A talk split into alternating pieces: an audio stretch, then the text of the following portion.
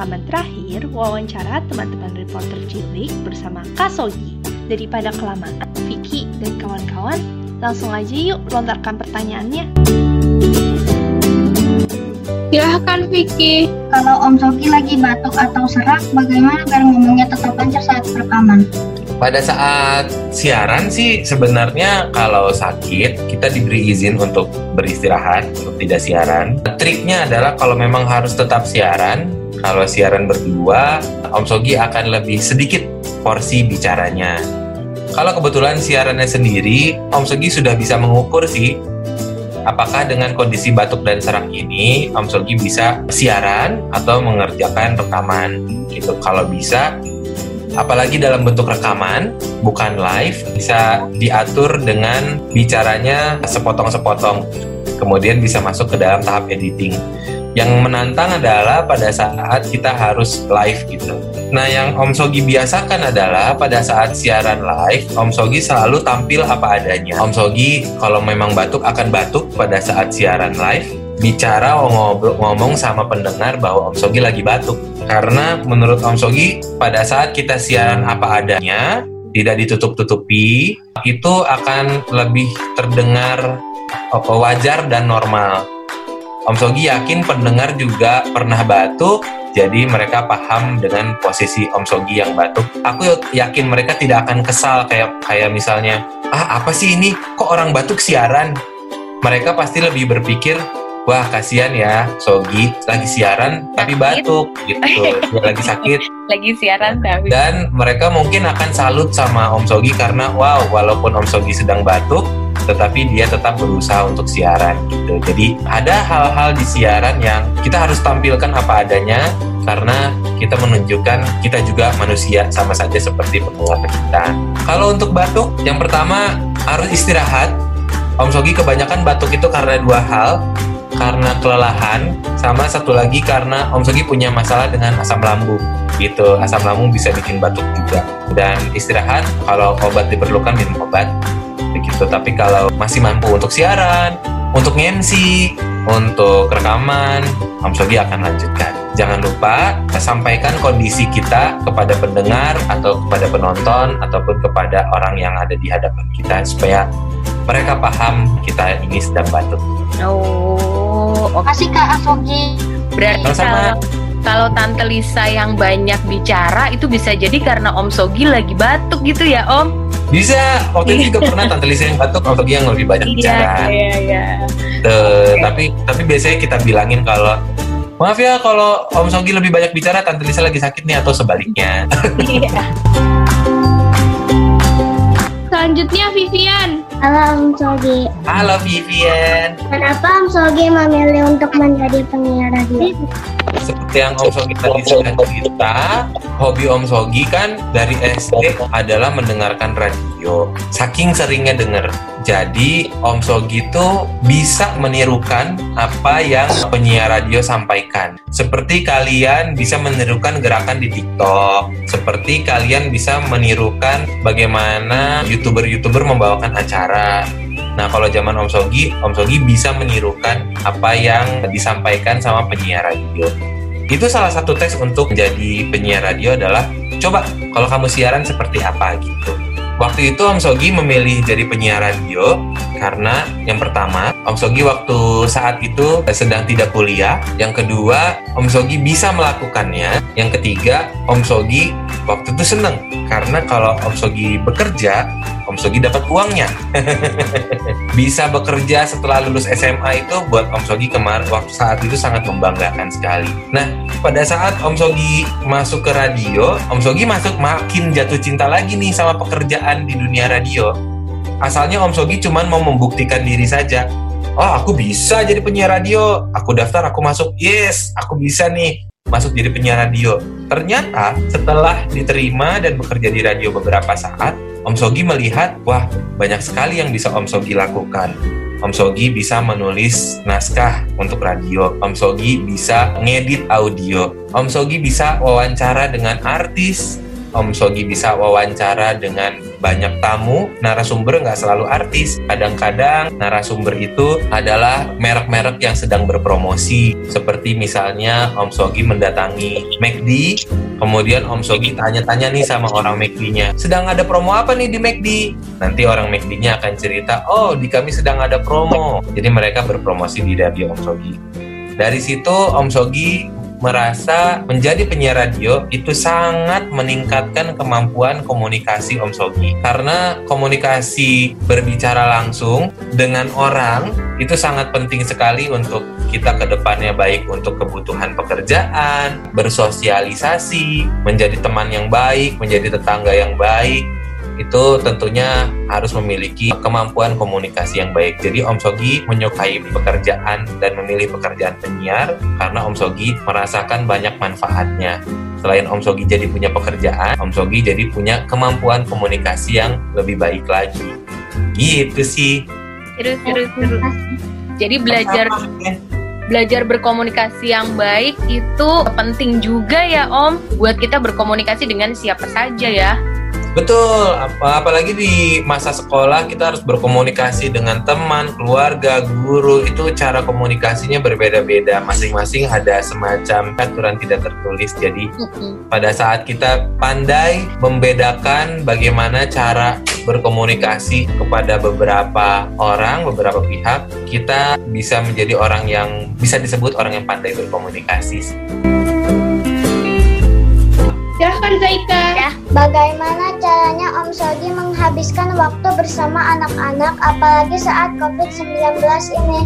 Oke, sama anak-anak. Nah, sekarang tuh selain kita main game bareng, bergadget ria ya, nonton bareng. Jadi aku sama istri aku tuh makin tahu apa yang mereka tonton, apa yang mereka mainkan gitu. Dan kita merasa itu perlu uh, karena pada saat main bersama anak-anak pada saat aku nggak ada, istri aku nggak ada, mereka tahu mana yang boleh, mana yang enggak. Ini adalah kesempatan yang baik buat Om Sogi sama istri untuk bisa mengarahkan anak-anak itu dan memberikan mereka kepercayaan untuk itu. Kemudian untuk kegiatan di rumahnya kita juga jadi lebih banyak melakukan kegiatan rumah sama-sama. Karena ada satu pengasuhnya mereka mbak di rumah yang selama pandemi ini nggak masuk dulu gitu. Jadi kita mengerjakan pekerjaan rumah. Yang lagi seru-serunya sekarang adalah di seputar kompor. Jadi mereka lagi belajar nyalain kompor, harus tahu kapan kukusan siomay udah selesai, mencoba ikut bantu-bantu masak. Tuh, pokoknya mereka lagi seneng di seputar dapur saat ini. Apalagi momen bulan puasa, setiap sore sudah terjadwal tuh siap-siap untuk buka puasa gitu. Tapi mereka masih belum berani buat mencoba untuk motong-motong pakai pisau. masih seputar air, kompor gitu dan waktu ya, waktu matang, ciri-ciri goreng yang digoreng sudah matang seperti itu. Selanjutnya Fatihah. Karena nggak jadi pelawak. Banyak yang menyangka Om Sogi ini lucu karena kalau dibilang jadi pelawak tuh kayaknya selalu lucu terus. Padahal untuk menjadi lucu itu susah. Coba Om Sogi sekarang minta kamu untuk langsung tiba-tiba ditanya ceritakan satu cerita lucu. Pasti "Eh, apa ya apa ya? Gitu. Karena untuk menjadi lucu itu membutuhkan proses yang sangat panjang sekali. Ada istilah pelawak ada istilah aktor komedi. Nah Om Sogi itu lebih seneng memilih Om Sogi adalah seorang aktor komedi aktor komedi adalah aktor atau pemeran yang bisa memainkan naskah komedi karena di dunia peran naskah itu banyak ada naskah komedi, ada naskah drama, ada naskah horor, ada naskah dokumenter, ada naskah banyak sekali naskah. Nah, naskah komedi ini pemerannya harus paham apa yang dituliskan di naskah, bagaimana cara memerankannya agar nanti hasilnya orang-orang pas melihat tertawa karena hasilnya menjadi lucu. Nah, Om Sogi itu adanya di bagian situ aktor komedi. Karena aslinya Om Sogi orangnya serius. Tapi Om Sogi mampu memerankan apa yang dituliskan naskah komedi menjadi sebuah peran yang lucu. Kalau pelawak itu biasanya mereka lebih tanpa naskah. Mereka memang mampu mengolah informasi, kemudian mereka ekspresikan kembali dengan lucu. Itu pasti kamu punya temen yang lucu. Padahal orangnya tidak bermaksud buat ngelucu. Tapi kamu kalau ketemu sama dia atau pas lagi berinteraksi sama dia, kamu bawaannya ketawa terus. Kamu tuh lucu ya gitu. Pasti orangnya nggak ngerasa gitu. Karena memang itu bawaannya dia lucu. Itu pelawak. Jadi memang terlahir lucu.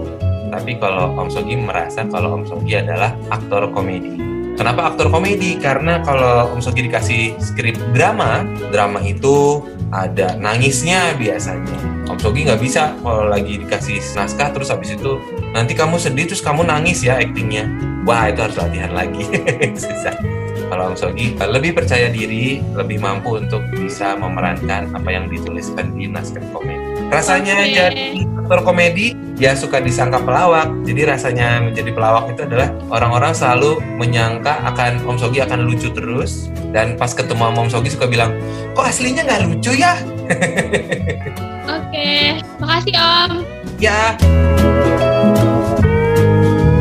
Dari tadi kan Ara udah mempersilahkan teman-temannya untuk bertanya. Ara punya pertanyaan? Ada sih sebenarnya satu, Silakan, silakan. gimana Om Sogi jadi diri sendiri? di mana apa gimana? Bagaimana? Iya, Oh, bagaimana? Bagaimana menjadi diri sendiri itu biasanya Om Sogi lebih mudah menjadi diri sendiri di lingkungan yang Om Sogi sudah kenal ya. Gitu di lingkungan sama teman-teman semuanya bisa menjadi diri sendiri gitu. Kalau ditanya Om Sogi pada saat jadi diri sendiri itu jadi yang bagaimana sih? Om Sogi sebenarnya akan banyak bicara pada saat sedang nyaman menjadi diri sendiri. Pada saat di tempat yang asing, Om Sogi lebih banyak diam, itu lebih banyak mengamati. Om Sogi menjadi diri sendiri pada saat sudah mulai kalau ketemu sama orang asing yang atau yang baru kenal kayak kalian sekarang begini akan menjadi diri sendiri kalau sudah mulai merasa nyaman. Nah, seperti yang kita lakukan hari ini, Om Sogi tadi menjadi diri sendiri beneran karena sudah menjadi nyaman sebelum kita langsung bertemu. Kenapa Om Sogi bisa menjadi nyaman sebelum kita mulai Zoom ini? Karena Kak Lia sudah menyampaikan apa yang akan kita lakukan hari ini. Jadi Om Sogi sudah bisa membayangkan apa yang akan terjadi. Kalian sudah memberikan daftar nama kalian, gitu. Kalian sudah cerita kegiatan kita hari ini. Jadi Om Sogi akan bisa menjadi diri sendiri pada saat sudah tahu apa yang akan dihadapi. Makanya tadi Om Sogi bilang akan menjadi diri sendiri otomatis di depan orang-orang yang Om Sogi sudah kenal. Karena itu udah udah udah udah sudah terbiasa bersama mereka gitu. Jadi mungkin pesan Om Sogi sih buat kalian untuk menjadi reporter cilik itu sebelum mengerjakan tugasnya memang harus sudah paham dulu apa yang akan dihadapi. Siapa yang akan dihadapi, apa yang akan dibicarakan, bagaimana cara menyampaikannya karena tiap orang, tiap narasumber itu akan berbeda-beda. Terus di mana nanti kita akan melakukan interaksinya gitu karena tempatnya akan berbeda-beda. Terus apa alat pendukungnya pada saat kita nanti akan berkomunikasi apakah memang harus pakai mic? Kamu harus tahu cara menggunakan mic-nya. Apakah di sana tidak ada mic? Jaraknya agak jauh. Otomatis kalian ngomongnya harus agak sedikit lebih keras, lebih kencang gitu dengan tahu apa yang akan kita hadapi di tugas kita nanti, baik mengerjakan tugas sebagai reporter, kamu sebagai pelajar mengerjakan tugas sekolah, kamu mau presentasi di depan kelas, kamu mau bicara di depan keluarga. Kalau kita sudah tahu apa yang akan kita hadapi, kita bisa menjadi diri sendiri. Kalau kita menjadi diri sendiri, pasti kita percaya diri. Kalau kita percaya diri, pasti kita dapat menyampaikannya dengan baik. Begitu sih. Jadi Om Sogi bisa jadi diri sendiri kalau Om Sogi ada di tempat yang nyaman karena Om Sogi sudah tahu apa yang akan terjadi dan apa yang Om Sogi bisa lakukan. Alhamdulillah dapat tambahan tips teman-teman hari ini. Nanti bisa dipraktekkan untuk berikut-berikutnya ya. Hmm. Hmm. Ah, buat teman-teman atau enggak latihan juga sangat penting sekali ya. Karena kita sudah tahu kita mau menghadapi apa, tugasnya apa nanti yang akan dikerjakan. Kalau kita berlatih itu juga meningkatkan kepercayaan diri. Siap, siap, siap. Oke, karena waktunya sudah molor, harusnya kan sama Om Sogi sampai jam 4. Untungnya Om Sogi mau ya Ara ya. Waktunya mulai. Iya. Makasih Ya, banget Om Aku Sogi. juga nggak ngapa-ngapain kok. Makasih. Terima Yeay. kasih semuanya. Makasih Kak Sogi. Ya. Makasih Kak Sogi. Makasih Ada Quinsa, Yopa, Kak Sogi. Tula, Ara, Kira, Abi, terus ada Sisko, Vicky, Fatiha, ada Para, Valeria, sama Vivien. Terima kasih semuanya. Om Sogi. Terima kasih, Kak buat- Sogi. Buat kakak Terima kasih. kakak Vivi ya, sama tante Iis ya. Ya, nanti disalamin kalian. Terima kasih. Terima kasih. Ya, selamat siap-siap buka buat yang puasa. Sampai ketemu lagi. Dadah, sampai ketemu lagi. Dadah Kak. Terima kasih. Terima Ya. kasih semuanya. Dadah.